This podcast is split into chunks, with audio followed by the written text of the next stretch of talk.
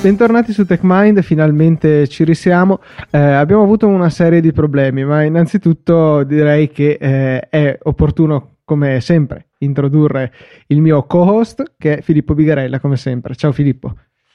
Ciao a tutti, sì, abbiamo avuto, eh, ciao anche a te Luca, dai, per stavolta. Sì, abbiamo avuto dei problemi, principalmente ce li ho avuti io, diciamo, dai, mi prendo quasi tutta la colpa.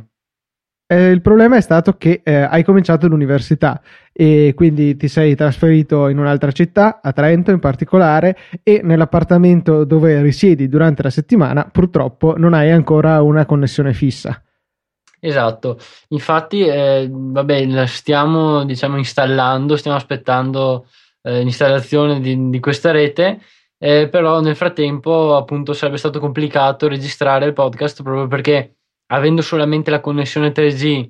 e avendo un piano sbagliato sull'iPad, scoperto grazie a Luca, eh, era appunto impossibile utilizzare eh, il Mac connesso a internet quando ero in appartamento, anche perché non ci sono reti wifi magari da mh, affittare, diciamo. Sì, diciamo così. No, eh, anche avevo considerato addirittura l'opportunità di telefonargli proprio con il telefono e poi il giorno dopo lui mi avrebbe mandato la sua traccia, però ecco, eh, risultava estremamente macchinoso e poi scommetto che ci sarebbero stati dei problemi per mettere in sincrono le tracce, eh, per cui abbiamo, cioè, ci è toccato insomma aspettare. Eh, adesso stiamo registrando di sabato in modo che Filippo sia a casa e niente, speriamo che si riesca poi ad avere la connessione vera e propria sempre, in modo da poterci gestire meglio durante la settimana, come avevamo fatto con discreto successo l'anno scorso.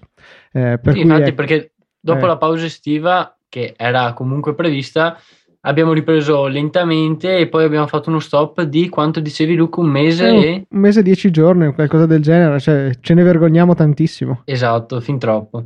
Per cui dai, adesso cerchiamo di riscattarci e ehm, ho visto che hai migrato il tuo blog, eh, non ho capito se è personale o tecnico relativo alle tue attività illegalissime nell'ambito del jailbreak, ehm, da eh, Tumblr a Jekyll, ma ho sentito parlare parecchio di questo Jekyll e infatti ne approfitto perché vorrei che tu spiegassi, oltre agli ascoltatori, anche a me di che cosa si tratta.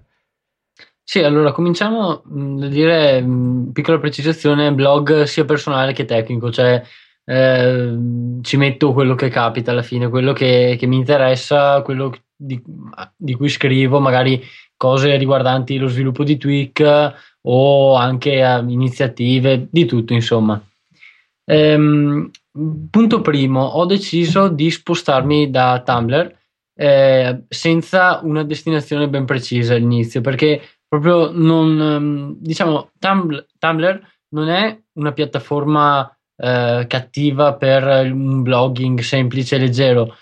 però non, non sopportavo più tutta quella che è l'interfaccia web di Tumblr, cioè l'editor, eh, tutta l'interfaccia della dashboard. Non, non, mi, non mi trovavo più a mio agio e anche gestire articoli era diventato un po', eh, non dico macchinoso, ma forse un po' scomodo, ecco. E, e quindi ho deciso di spostarmi, ho guardato, cercato qualche piattaforma di blogging, ovviamente oltre al classico WordPress, che però risultava molto molto pesante e richiedeva un'installazione abbastanza complessa, eh, volendolo installare sul, sul server. Eh, avevo anche dato un'occhiata a Medium, eh, che è una piattaforma di blogging ehm, sviluppata dai fondatori di, di Twitter. Eh, infatti il login si effettua attraverso l'account Twitter e una volta effettuato il primo login eh, si può subito iniziare a scrivere e pubblicare post.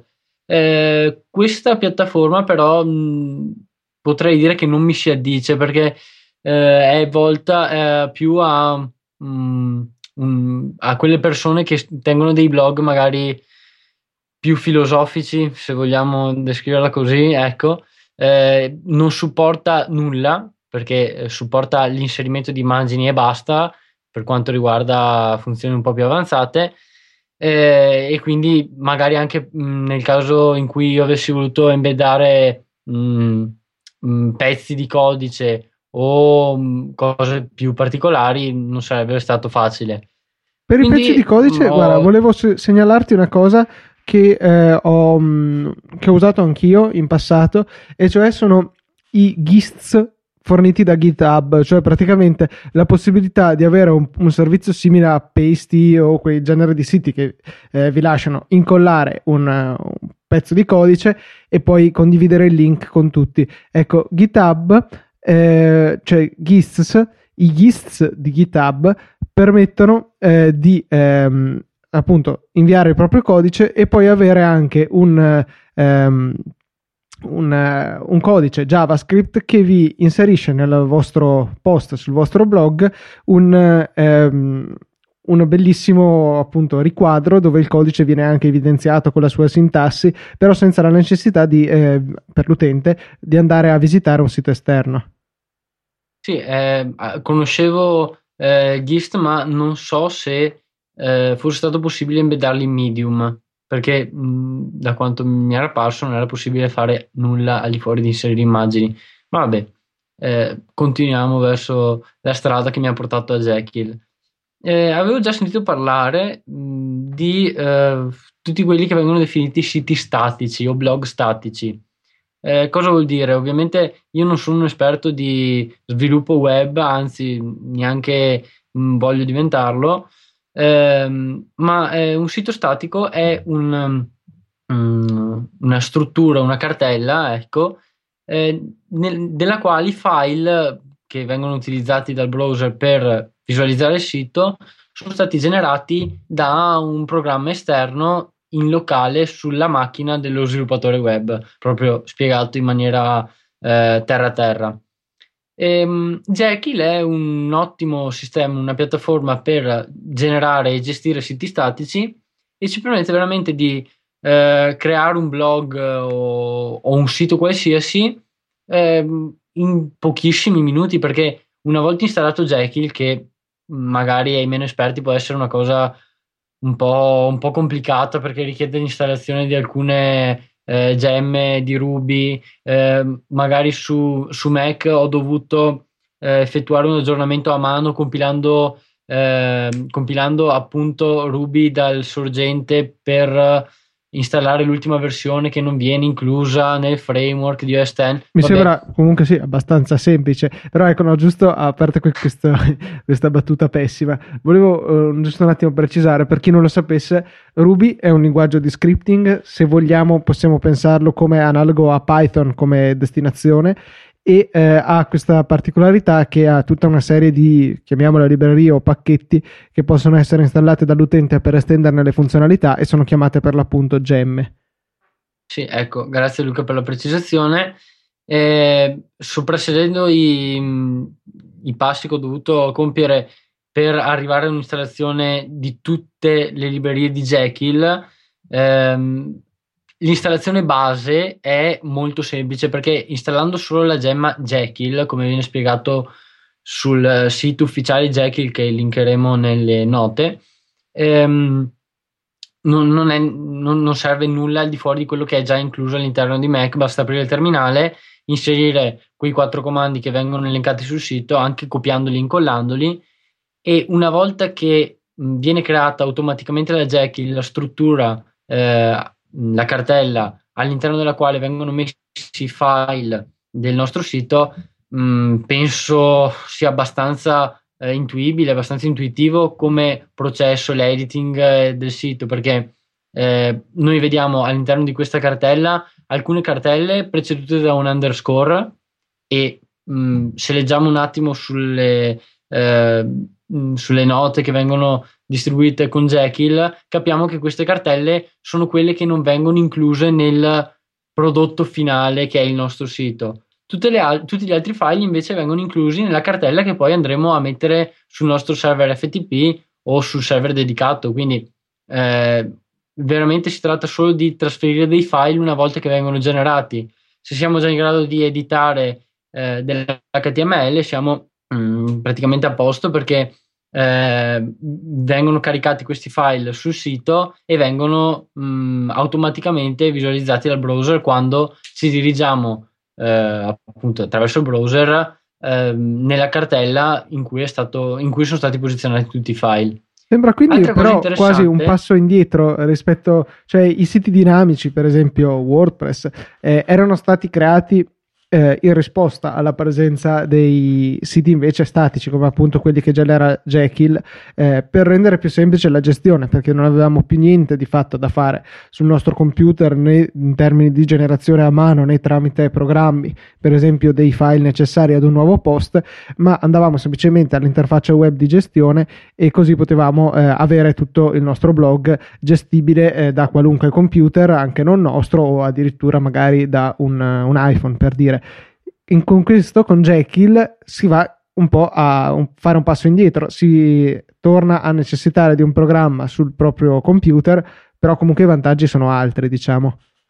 Sì, perché mh, mentre WordPress è dedicato a magari a una persona che vuole ehm, pubblicare articoli su un blog e basta, e mh, è in grado di gestire il blog magari da, un, da un'installazione di WordPress già fatta, o appunto da un dominio WordPress. Se non sbaglio si possono registrare i domini gratuiti tuonome punto wordpress punto org, eh, è una cosa molto comoda. Quando invece pensiamo che per pubblicare dei semplici articoli magari scritti in Markdown, come faccio io, eh, sia necessario installare WordPress sul proprio server e, ogni, e configurarlo, eh, che non è una pratica molto, molto divertente, E, e poi andarlo a gestire dal web, considerando che l'interfaccia web gira comunque sul proprio server, mh, non mi piaceva molto l'idea e secondo me non ne valeva per niente la pena. E, altra cosa interessante, stavo dicendo, con Jekyll è che eh, possiamo testare il nostro sito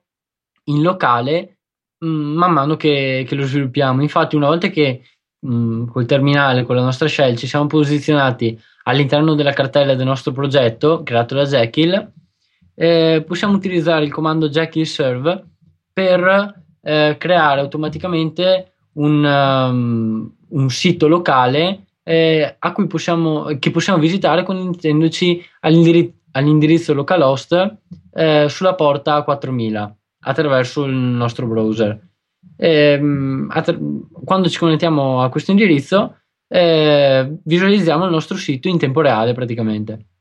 Sì, quindi per avere, ecco, prima di andare a pubblicarlo, per avere la possibilità di eh, avere un'anteprima delle modifiche fatte, perché poi, se non sbaglio, con Jekyll è comunque possibile andare a modificare i file che compongono il tema grafico del nostro, sì, sì, sì. Eh, del nostro blog, ecco, quindi prima magari di eh, mandare un, eh, un nuovo layout pieno di errori sul... Eh, sul server vero e proprio, allora a quel punto eh, è meglio provarlo in locale, chiaramente.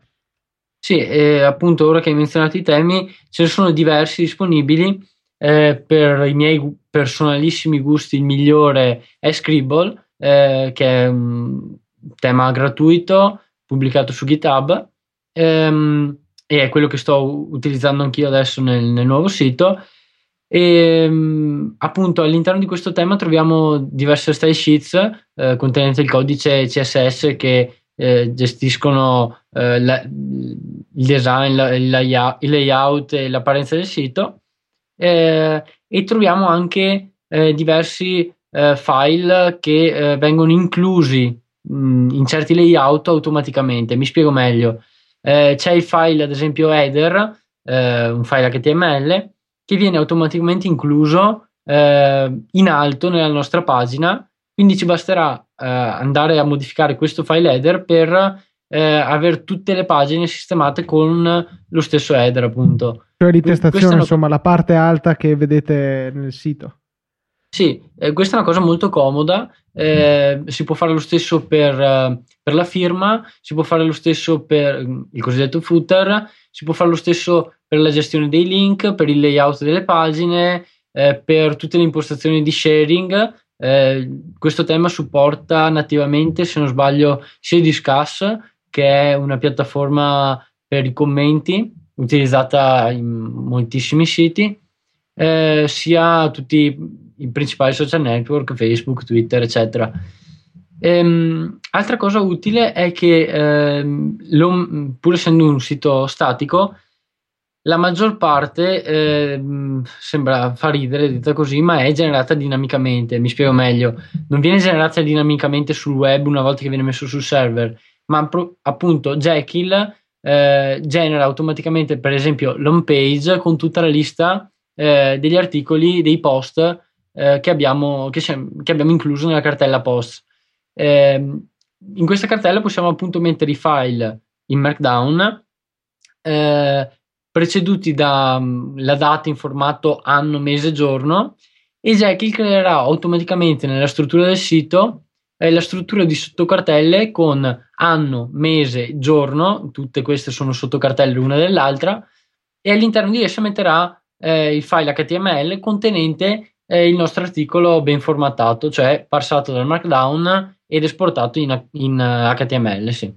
In pratica quindi va a... Eh... a fare in anticipo sul computer tutte quelle operazioni che eh, normalmente invece eh, sarebbero svolte al volo dal, dal motore di blogging che utilizziamo, per esempio WordPress, che è quello che eh, sta al di sotto del sito di Easy Podcast, eh, anche se poi in realtà esistono delle eh, funzioni, cioè dei plugin che consentono il caching dei contenuti. Sarebbe a dire eh, il primo utente che visita il post della nuova puntata eh, magari vedrà un caricamento un po' più lento, perché viene effettivamente generata dinamicamente tutta la pagina prendendo i contenuti dal database eccetera eccetera, ma poi questa viene salvata, il risultato di questo render viene salvato eh, sul server, di modo che quando arriva poi il secondo visitatore può vedere direttamente la pagina già pronta e eh, la velocità di navigazione sarà quindi decisamente migliorata. Ehm, in questo caso invece con Jekyll, ecco, anticipiamo tutto questo lavoro, lo facciamo sul computer e eh, poi i, la visione del sito poi sul server sarà estremamente snella e non è necessaria nessuna presenza di eh, motori di scripting magari sul, ehm, sul, sul server. server per esempio esatto. P H P, niente di, ciò, di tutto ciò, sarà semplicemente una serie di file H T M L, C S S, immagini eccetera eccetera che potranno essere serviti anche dall'hosting più economico. E la cosa più interessante è proprio la possibilità di usare magari un server particolarmente semplice, economico, che gira su eh, hardware ridotto, magari addirittura un V P S con, non lo so, sessantaquattro mega di RAM, che è veramente poco, eh, usando magari Nginx come server web, che è estremamente leggero, e avremo quindi un sito performante eh, anche su eh, hosting estremamente economico. Esatto, poi la maggior parte dei temi, almeno quelli che ho visto io, sono tutti temi eh, molto semplici, leggeri, sia all'occhio che mh, in quanto a dimensioni di file, quindi penso possano essere gestiti anche da server molto, molto economici. E, altra cosa interessante, appunto l'ho menzionato, è che eh, posso mh, con Jekyll è possibile direttamente scrivere i post in, in Markdown eh, e includere il file Markdown nella cartella post, e abbiamo praticamente finito, cioè Jekyll si occupa di tutto il resto, include il post nelle cartelle giuste, genera l'H T M L e non dobbiamo pensare ad altro. Su Tumblr sì, eh, veniva supportato, cioè è supportato Markdown, ma è supportato in una versione molto particolare. Infatti quando io copiavo e incollavo il Markdown eh, utilizzando lo shortcut eh, su S dieci per mantenere la formattazione, quindi mantenere anche gli spazi, i tab eccetera, ehm, Tumblr eh, cosa faceva? Praticamente scartava tutti quelli che erano gli spazi e tutti quelli che erano i caporiga, quindi bisognava andarli a inserire a mano. Altra cosa, poi gestiva i, i titoli, i vari livelli di titoli, per chi se ne intende magari H uno, H due eccetera, in maniera completamente, mh, non, sembra troppo offensivo dirlo, ma casuale quasi, cioè a volte in una maniera, a volte in un'altra, a seconda di quali avevamo inserito prima o dopo. Mm, sì, non, è, è una cosa abbastanza confusa eh, e confusionale, però è così. Quindi ecco, una, un ottimo mo- un ottimo motore, ecco sì, proprio un motore da considerare per chi abbia voglia di eh, creare il proprio blog ma sia stufo delle solite interfacce. So che Federico adesso è un po' che ha smesso, però c'era stato un periodo che cambiava quattordici sistemi di blogging al mese, per cui questo sicuramente gli manca e magari eh, lo ritroveremo dopo questa puntata, che è di a smanettare col terminale per riuscire a ottenere un Jekyll funzionante. Molto probabile, anche perché se non sbaglio Federico è molto appassionato di Markdown, giusto? Non sbagli per niente, infatti lui è uno de- dei drogati come voi che usate il Markdown, che io eh, comprendo molto poco, cioè nel senso ho capito come funziona ma non, non ne capisco poi più di tanto la necessità. Ad ogni modo, eh, direi di andare avanti, e un altro argomento che ci stava a cuore e che ormai sono diverse settimane eh, che volevamo parlarne, ma per ovvie ragioni non siamo riusciti a farlo, è il sensore Touch I D, Touch I D presente nell'iPhone cinque S. Eh, un argomento che è stato molto dibattuto, in particolare per quanto riguarda la sicurezza, e eh, ci tenevamo a eh, gettare un po' di luce sull'argomento, perché eh, ci sembra di vedere che c'è forse troppa disinformazione su internet. C'è chi dice che è sicurissimo, c'è chi dice che eh, invece non, non sarebbe sufficientemente sicuro neanche per proteggere, non lo so, la scatola dei giochi dei bambini, per cui ecco, cerchiamo di eh, dare un attimino un po' di contesto riguardo a questo sensore.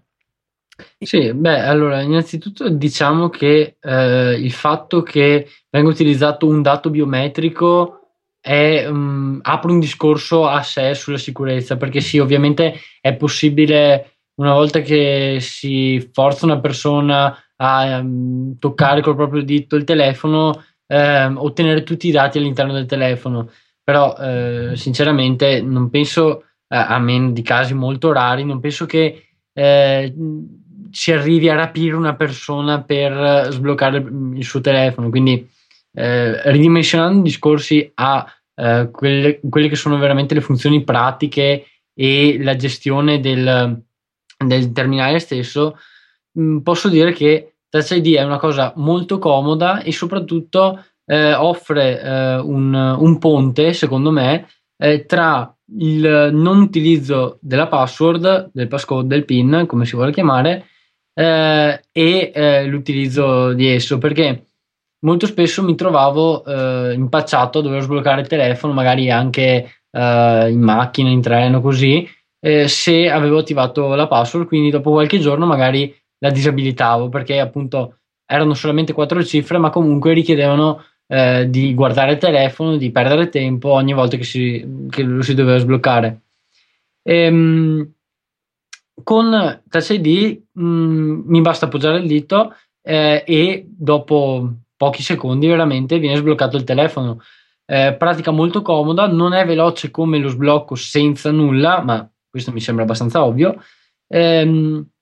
ma eh, appunto eh, è una via di mezzo tra Uh, lo sblocco con la password e lo sblocco senza, e allo stesso tempo offrono sicurezza su tutti i dati che ci sono all'interno del telefono, quindi magari le persone che prima non utilizzavano la password proprio per i motivi che ho elencato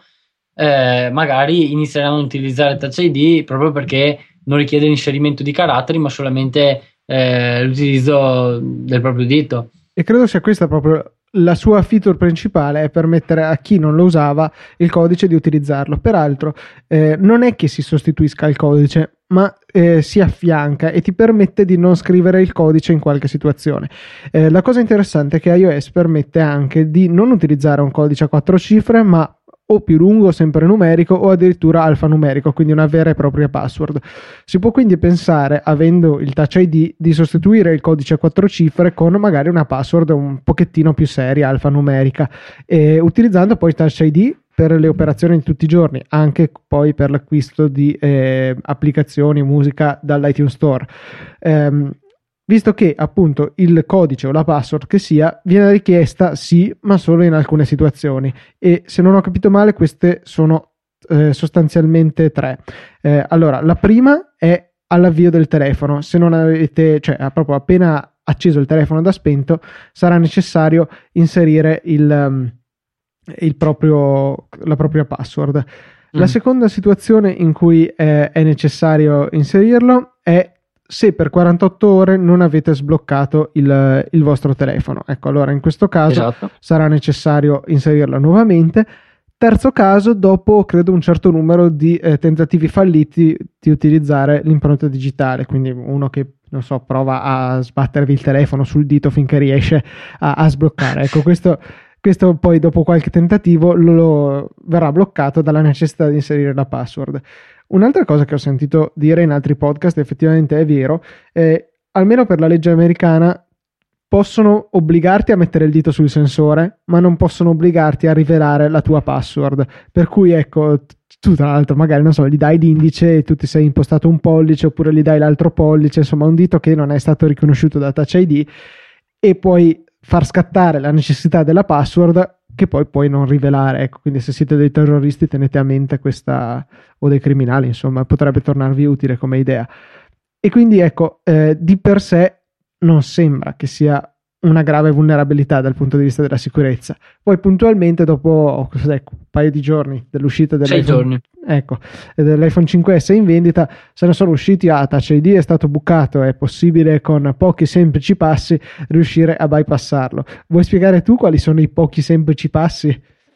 Sì, i pochi semplici passi in realtà non sono stati sviluppati per, specificatamente per Touch I D, ma funzionano su tutti i sensori biometrici che esistono, se non sbaglio, dal duemilatré, che leggono le impronte digitali. Eh, avevo letto eh, le date di, di pubblicazione delle prime ricerche per uh, rompere questi, per rompere la sicurezza di questi sensori, e praticamente le tecniche usate per bypassare Touch I D sono esattamente le stesse. Sono molto semplici, eh, molto economiche soprattutto, e richiedono solamente una foto ad altissima risoluzione dell'impronta digitale, che poi, se non sbaglio, correggimi Luca, deve essere eh, appunto stampata, eh, scannerizzata, poi su di essa venivano passati dei materiali, una polvere particolare che però non ricordo. Sì, per riuscire eh, a creare il rilievo insomma, quello che danno le nostre impronte digitali. Sì, eh, appunto, ehm, per riuscire a creare il rilievo,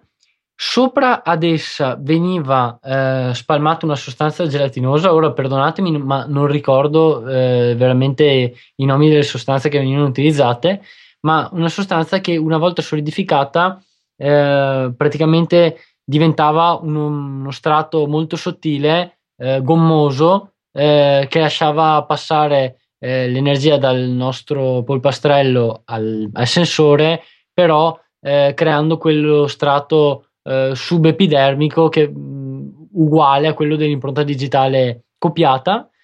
Poi nel video che, in cui veniva dimostrata questa tecnica eh, c'era anche un passaggio che però non mi era chiaro onestamente, eh, nel quale veniva passata questa lamina contenente l'impronta, eh, all'interno veniva immersa all'interno di un un liquido semitrasparente. Eh, magari tu hai qualche dettaglio più preciso, ma io veramente non ho più pallida idea cosa fosse. No, questo non lo so neanche io. Ad ogni modo, cioè, la, già la necessità di avere la foto completa di un'impronta digitale, e poi appunto la, la foto deve essere ben completa e dettagliata, deve superare di gran lunga quella che è la risoluzione eh, del sensore, che mi pare sia milleduecento dpi, e quindi avevano dovuto eh, procurarsi una foto a duemilaquattrocento, che se pensate di ricavarla, non so, dallo, dagli stampi sullo schermo dell'iPhone, credo che sia perlomeno molto raro, perché comunque se pensate eh, tutte le eh, operazioni che facciamo sull'iPhone, o salvo magari la pressione del semplice pulsante, eh, coinvolgono un movimento proprio del dito, e quindi tutta la vostra impronta viene strisciata e diventa eh, inadatta a questa funzione. Eh, poi anche pensiamo magari alla tastiera, la facciamo proprio con la puntina del dito eh, e non proprio a, a a dito ben sdraiato e appoggiato, che possa lasciare un'impronta completa. Ecco quindi che già l'ottenimento in primo luogo della nostra impronta digitale completa e con le caratteristiche necessarie eh, per realizzare questo tipo di, di cosa, di attacco, eh, risulta piuttosto difficoltoso. Eh, poi comunque tutti gli altri passaggi richiedono perlomeno che sia una persona molto ben dedicata, cioè nel senso, se uno c'ha così tanto buon esatto. tempo da andare a fare tutte queste cose, che comunque richiedono delle attrezzature credo abbastanza costose, sicuramente fuori dalla portata del ladruncolo medio di strada, eh, non, cioè nel senso, vabbè, tienitelo, apri il telefono, leggiti i miei messaggi, eh, non, mi sembra che sia veramente fuori dalle possibili preoccupazioni de, di una persona normale, ecco. E tra l'altro, adesso non vorrei dire una scemenza, ma eh, nel tempo richiesto per fare tutto questo, che può girarsi secondo me dalle due ore in poi, eh, se una persona si accorge di aver perso il telefono può sempre utilizzare la funzione di blocco remoto eh, che è stata aggiunta all'interno di iOS sette. Quindi mh, una volta che viene bloccato da remoto il telefono, non è possibile sbloccarlo nemmeno con Touch I D, nemmeno se viene copiata la mia impronta digitale. E nel caso della modalità aereo, che anche qui c'era stata tutta quest'altra controversia, eh, perché dalla lock screen, salvo che uno vada a disattivarlo nelle impostazioni, si può sempre accedere al control center con uno swipe dal basso, attivare la modalità aereo e quindi rendere teoricamente inefficace eh, il come si chiama? Find My iPhone. Sì, il blocco remoto. Eh, sì, questo è vero, infatti. Eh, appena uscirà un jailbreak uscirà anche un tweak eh, al novantanove per cento che disabiliterà il, um, il pulsante eh, per attivare e disattivare la modalità aereo nel control center in lock screen. Ehm, è vero, perché infatti disattivando eh, cioè attivando la modalità aereo, scusate, mh, il telefono non è più in grado di comunicare con l'esterno, quindi non può più essere bloccato da remoto. E questo, eh, tra l'altro, questo, io non so, non ho approfondito la cosa. Facciamo che tu hai preso il mio iPhone, l'hai messo in modalità aereo, non c'hai ancora fatto niente. Io vado e attivo la modalità smarrito, bloccalo, ti prego, Apple, fai tutto quello che puoi. Dovrebbe intervenire anche il blocco sull'attivazione, quindi poi tu, intanto che io sto facendo queste cose, stai provvedendo a ripristinare il mio iPhone, lo ripristini, e però l'attivazione in teoria non dovresti più poterci fare niente senza sapere la mia password dell'iTunes I D, giusto? Eh, sì, l'attacco era un po' diverso in realtà, perché una volta messo in aereo e bypassato il Touch I D, eh, io avevo accesso ai dati. Lo scopo era arrivare ad avere accesso ai dati all'interno del telefono, non tanto di poter riutilizzare il telefono, perché sì, effettivamente penso proprio che una volta che viene eh, disattivata la modalità aereo e viene ripristinato il telefono, al momento dell'attivazione il certificato Fair Play, del quale avevamo parlato in una delle primissime puntate, Eh, viene, era già sta- è già stato rimosso, è già stato revocato, e quindi il telefono non, è più, non può più essere attivato. Almeno questa è l'intuizione che, che ho io di, di questo sistema. Bisognerebbe indagare più a fondo, bisognerebbe provare, ma mh, il rischio di, di trovarsi un telefono quasi briccato, se si può dire così, non, non mi alletta molto. Poi abbiamo uh, un'altra delle controversie che si erano... Eh, sollevate, ecco, dopo il lancio di questo sistema, soprattutto dopo tutte le rivelazioni di Snowden, N S A, eccetera eccetera. Tutti dicevano, ecco, che eh, l'N S A sarà contentissima, si starà già fregando le mani eh, al pensiero di poter avere accesso alle impronte digitali di tutte queste persone che avranno un iPhone cinque S e utilizzeranno il Touch I D. Eh, al di là del fatto, ecco, prima di parlare della tecnologia del Touch I D di per sé, mi preme eh, sostene, cioè, sottolineare una cosa a chi ha tutti questi problemi. A. Se siete dei turisti e andate negli Stati Uniti, alla dogana vi prendono le impronte digitali di tutte le vostre dita, per cui siete già in qualche database. B. Per i cittadini esatto. americani di molti stati, quando andate a fare la patente, vi eh, richiedono le, le impronte digitali, per cui eh, è molto probabile che l- l'N S A o chi per lei, se siete dei soggetti interessanti, o anche no, in altri casi come appunto quello della patente dell'ingresso negli Stati Uniti, mh, le vostre impronte ce le abbia già, per cui il problema non si pone neanche. E poi comunque sì. Touch I D prende delle precauzioni abbastanza forti per evitare di poter risalire all'impronta. Sì, allora, eh, premetto che anche queste precauzioni non sono state verificate a fondo, eh, perché appunto non essendoci un jailbreak pubblico per l'iPhone cinque S ancora, Ehm, è difficile appunto indagare a fondo su tutte queste cose. Quello che posso dire io da un, un'analisi abbastanza sommaria su, sul uh, firmware di i O S sette e sull'iPhone cinque è che eh, due cose in principale. Primo, eh, all'interno del firmware c'è un, um, un file eh, in formato I M G tre, che è il, il formato file utilizzato da Apple per distribuire i file all'interno di ogni I P S W. Um, un file eh, che teoricamente dovrebbe essere il firmware del chip dedicato al riconoscimento biometrico, cioè eh, al, al Touch I D. Eh, altra cosa eh, importante è che eh, nessuno, nessuno dove nessuno è un'entità software all'interno del telefono, è in grado di accedere ai dati all'interno del chip, proprio perché non viene... Mh, immagazzinata la nostra impronta vera e propria, ma solamente eh, un, un dato, un insieme di dati che sono il risultato di varie operazioni one way mh, secondo quanto detto da Apple, eh, sulla, sull'impronta vera e propria. Quindi viene eh, salvato, se vogliamo, un hash dell'impronta all'interno del chip, e mh, solamente mh, il software eh, di, solamente dei software dotati di particolari permessi, chiamati entitlements, eh, dotati a sua volta di particolari chiavi firmati da particolari certificati sviluppatore, eh, sono in grado di mh, collegarsi col framework, con la libreria che va a, a diciamo eh, effettuare la verifica mh, di un'immagine data, di un'impronta digitale con Uh, quelle salvate all'interno del chip. Eh, può eh, appunto solamente tale, so- tale software può connettersi con il framework e andare a fare la verifica eh, di un'impronta digitale. Tutto questo non è possibile senza un jailbreak, perlomeno. Una volta che ci sarà un jailbreak, sarà da determinare se è possibile generare questi entitlements, questi, mh, queste autorizzazioni eh, e eh, firmare del software appunto sfruttando queste autorizzazioni. Eh, penso sia abbastanza improbabile come cosa, ma come ho detto, finché non c'è un jailbreak pubblico è difficile dire con certezza cosa sia possibile o non sia possibile fare. Infatti eh, adesso spezzo una lancia in favore del jailbreak. Tutte le ricerche che verranno pubblicate eh, nei prossimi mesi riguardo Touch I D mh, prevedo che verranno pubblicate qualche settimana dopo, casualmente ovviamente, il rilascio di, di un jailbreak per il cinque S, perché il novantanove per cento dei ricercatori di sicurezza eh, usa i jailbreak pubblici per andare a sviscerare gli interni di, del telefono, quello che c'è all'interno del software e tutto quanto, e, e quindi si basa proprio sul rilascio di mh, tali tool per effettuare le proprie ricerche, mentre invece ci sono c'è una percentuale molto limitata di ricercatori di, di, di sicurezza, appunto, che sono in possesso magari di qualche exploit particolare, qualche metodo per ottenere esecuzione di codice non firmato,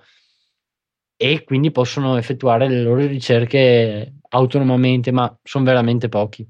Sì, comunque Apple ha dichiarato che la sicurezza è anche implementata, in buona parte perlomeno, eh, in forma hardware, per cui è proprio il chip che salva queste informazioni, che ripetiamo non sono la vostra impronta digitale ma sono derivate da essa in un metodo one way, quindi non tornate indietro, eh, li salva in una particolare area del chip A sette. Ecco anche altro motivo, a parte la banale presenza del lettore di eh, impronte digitali, per cui solo l'iPhone cinque S dispone del Touch I D, ehm, vengono appunto salvate in questa area dell'asset che si chiama Secure Enclave, quindi proprio una sorta di storage di piccole dimensioni ma protetto all'interno del chip, dove in teoria il software non può snasare, può solamente chiedere al chip: se io ti do queste altre informazioni mi controlli se sono valide, sono come quelle esatto. salvate. Lui può rispondere sì o no, ma non ti dice no, le informazioni giuste sono queste. Esattamente, quindi eh, m- ma nemmeno il chip teoricamente è in grado di eh, leggere un, un'impronta digitale, cioè è in grado di eh, ottenere, no ottenere scusate, di andare a trovare un'impronta digitale nostra che abbiamo inserito, perché ha solo appunto l'hash, quindi non sarebbe utilizzabile da altri, altre parti al di fuori del chip stesso. Esatto, quindi bisogna solamente eh... sperare e avere fiducia nel fatto che abbiano fatto un lavoro come si deve e siano riusciti a rendere proprio l'implementazione hardware ben fatta, di modo che qualunque attacco software o quasi eh, risulti pressoché inefficace. E poi ovviamente tutto questo è da verificare una volta che ci sarà un jailbreak, lo ripeto per l'ennesima volta. E è un peccato che sia un podcast parlato, perché se fosse scritto ti scriverei, sai, le solite cose che gli utenti bimbi minchia, tra cui mi ci metto anch'io perché ho ritrovato un mio tweet di qualche anno fa con tipo c'è un E T A jailbreak please uh, thanks, uh, sai, scritto come proprio in bimbo minchiesco inglese. Eh beh, se vuoi una risposta vera e propria, diciamo che per quello che si può mh, condividere, l'hanno scritto anche su Twitter, ehm, son, hanno tutti i pezzi a posto, cioè nel senso hanno eh, diversi exploit che teoricamente, notare l'uso della parola teoricamente, se utilizzati insieme possono portare un jailbreak. Non, non hanno ancora realizzato un tool un programma, un proof of concept, eh, nulla, ma mh, teoricamente dovrebbero arrivare al jailbreak. Eh, si può dire che le analisi che hanno effettuato all'interno del cinque S le hanno fatte utilizzando altri exploit che però non verranno pubblicati, eh, e appunto vengono tenuti da parte già da un pezzo per permettere a queste persone di effettuare delle analisi più profonde ogni volta che esce un nuovo dispositivo, un nuovo firmware, eh, e si spera appunto in un rilascio entro duemilaquattordici. Sì, quindi mm. nel corso di quest'anno, entro Natale dipende, magari. Sì, magari per Natale sarebbe una bella idea.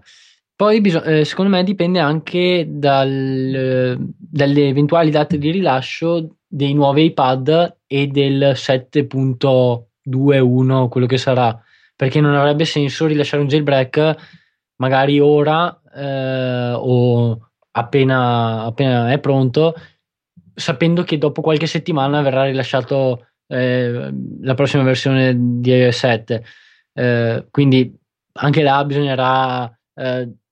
rilasciare col tempo esatto eh, il, il tool per evitare di, di sprecare e di avere una versione mh, in meno dei firmware jailbreakabile. Sì, avevo letto che eh, un'idea era quello di aspettare il sette punto uno magari, perché come avevamo visto con il sei punto uno, eh, raggiunta questo traguardo, eh, che generalmente mi sembra si raggiunga a gennaio, qualcosa del genere, gennaio-febbraio, eh, poi eh, l- lo sviluppo di quella versione di iOS da parte di Apple perlomeno rallenta per concentrarsi sulla major version successiva, quindi mm-hmm. eh, quando era stato rilasciato il sei punto uno tutti gli sforzi si erano concentrati su iOS sette e per cui era stato un po' lasciato in disparte e si sarebbe potuto quindi ehm, avere la possibilità di avere un jailbreak più duraturo prima che Apple andasse a chiudere i buchi utilizzati.